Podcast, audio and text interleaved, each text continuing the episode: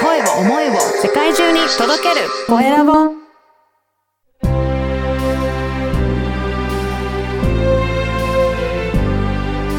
経営者の志こんにちはナビゲーターの山口智子です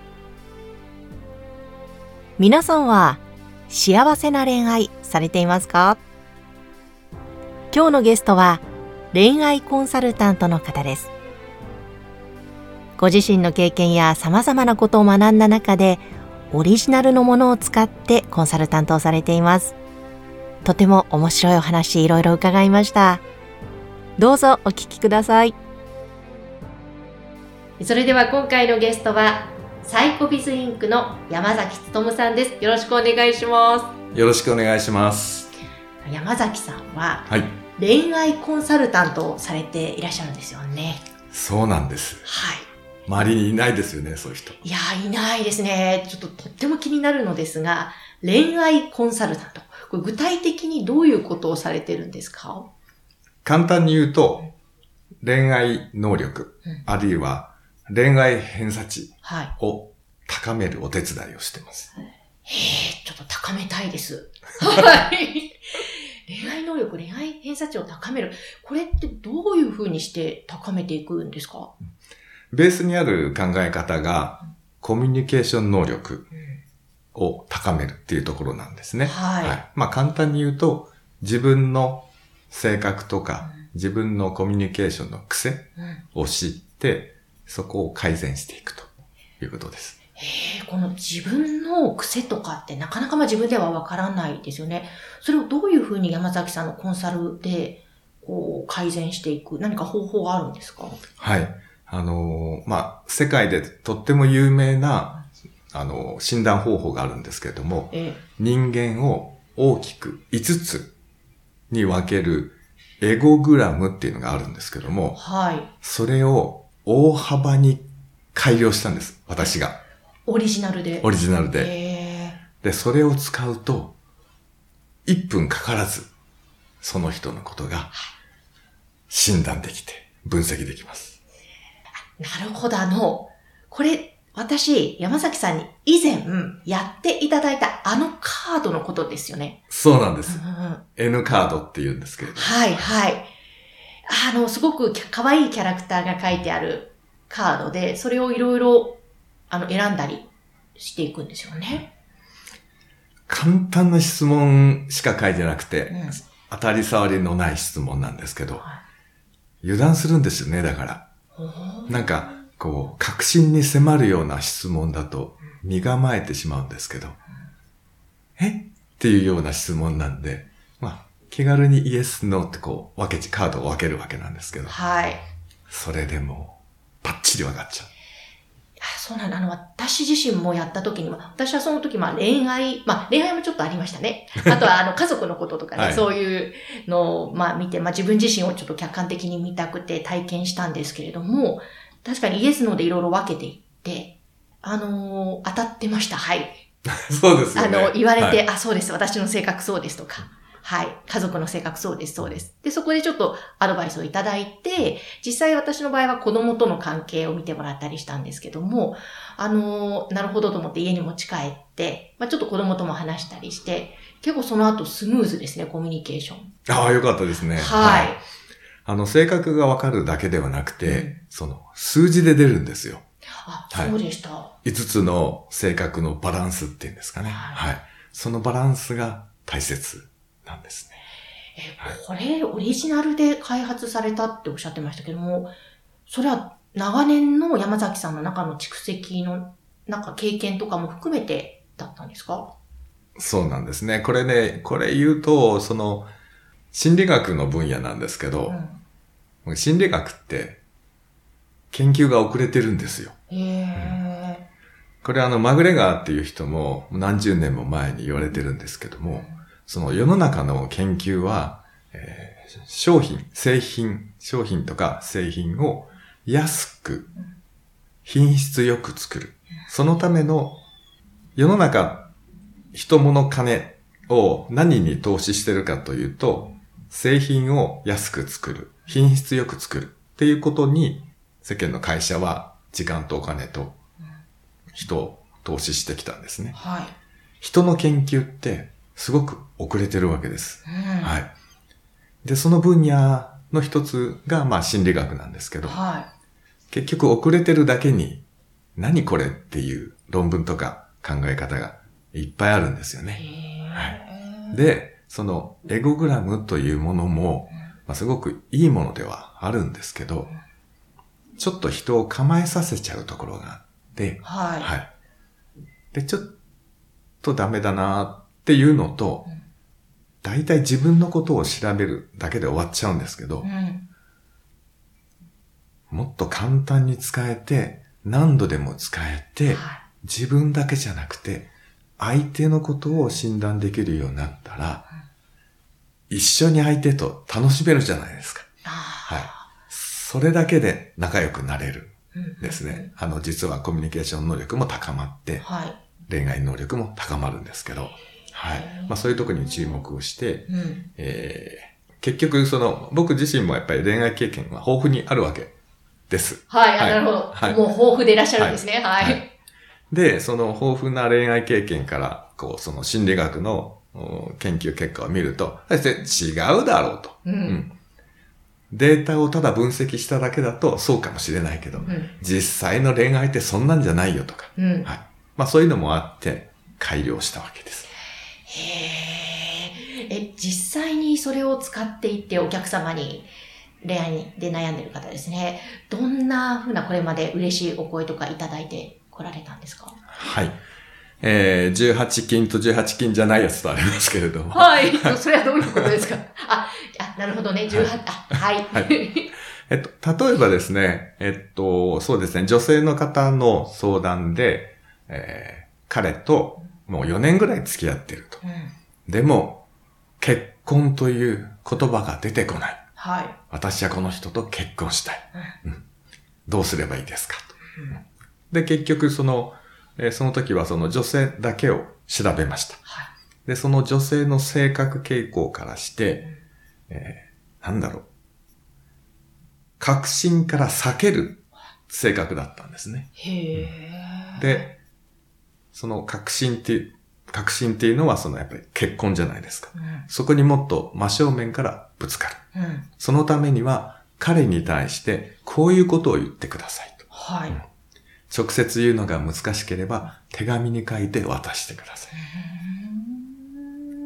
って、あの、指導したんですよ。はい。で、彼女はその通りにやって、まあ、実際にはその手紙に書く文面の添削もしたんですけど、ええはい、えやっぱりその手、あの、見た時に確信からこう避けてたんで、えはい。で、文面書き直して、これでやってくださいって言ったら、う一週間ぐらいですね、うんもう結婚って言ってもらいましたと。んええすごいですね。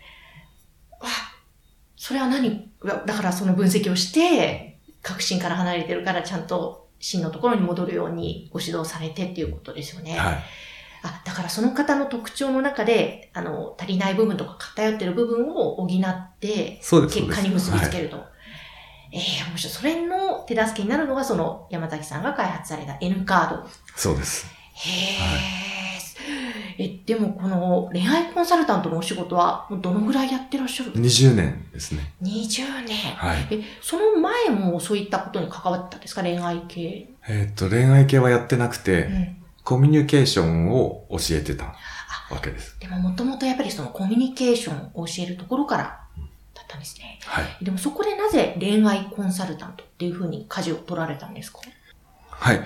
えっと、恋愛コンサルタントになろうと思ったきっかけなんですけども、ある超大手百貨店のコミュニケーション研修っていうのを、あの、まあ、一日だけなんですけども、やったことがあっえてえ、はい。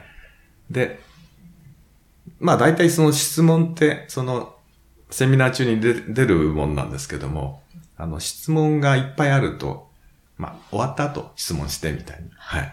で、そこで質問をしてきた人が、ええ。今日のセミナーとは関係ないんですけど、個人的な質問していいですかと言われて、その内容が恋愛のことだったんです。なるほど、なるほで、それが20年前ですね。ど。うん。で、時を同じくして、日本全国どこに行っても、もう、あとは、なんか、こう、八王子のある大学に行った時にですね、はい。就活の話をしたら、え恋愛の質問が来たんですえね。へえ。学生も社会人も男性も女性もう、ん。みんな恋愛で悩んでるんだと。うんうん。これはビジネスになるなと。なるほど、なるほど。そこからだったんですね。はい。で、しかもその相談されるということは、そして答えられる山崎さん。さっきも恋愛経験は豊富ですと。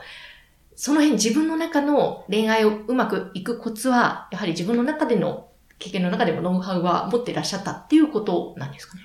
いや、僕は、あの、高校1年生の時うに、ん。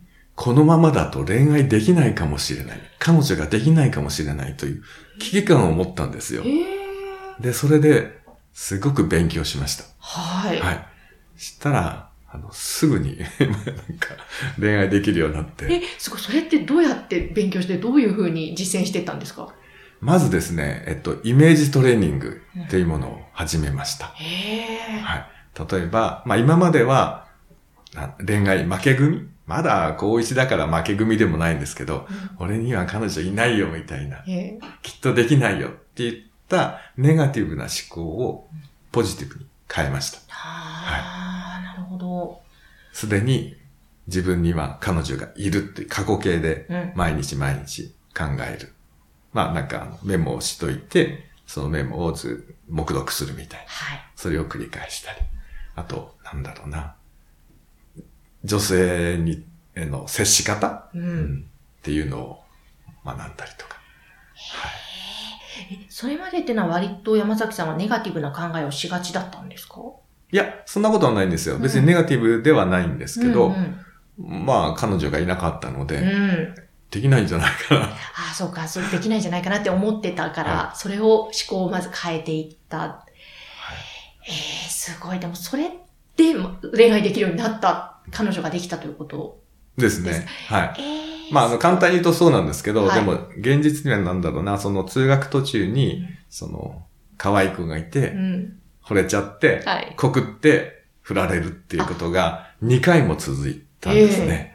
で、そこで悟ったのが、自分から告っちゃいけないんだ。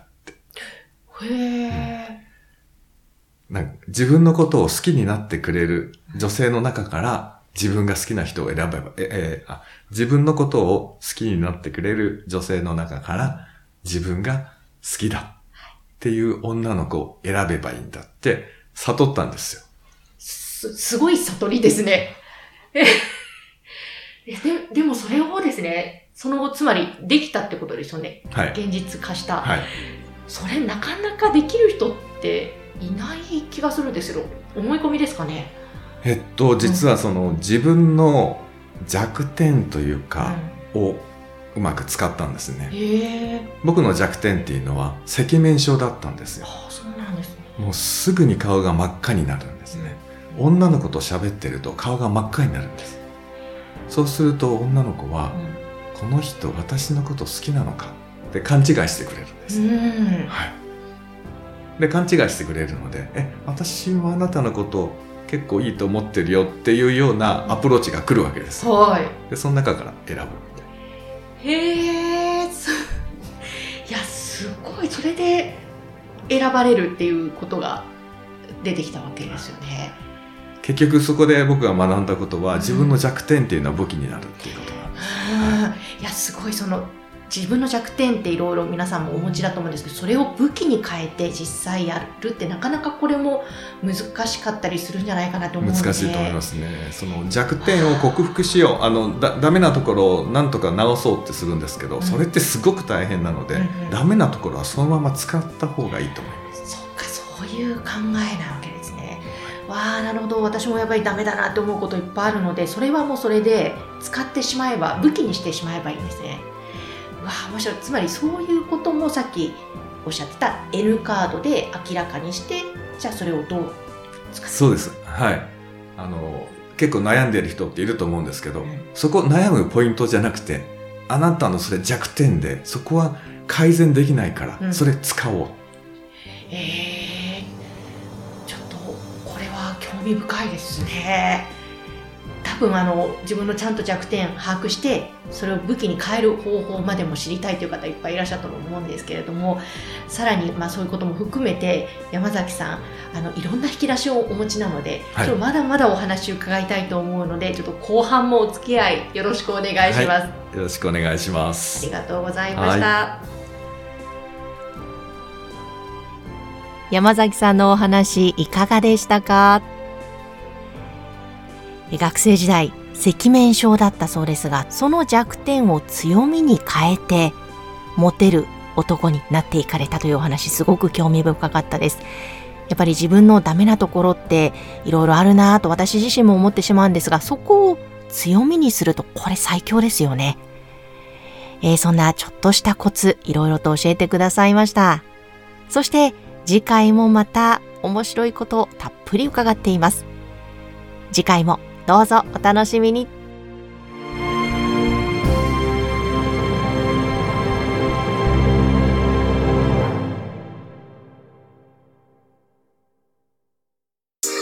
声を思いを世界中に届けるコエラボ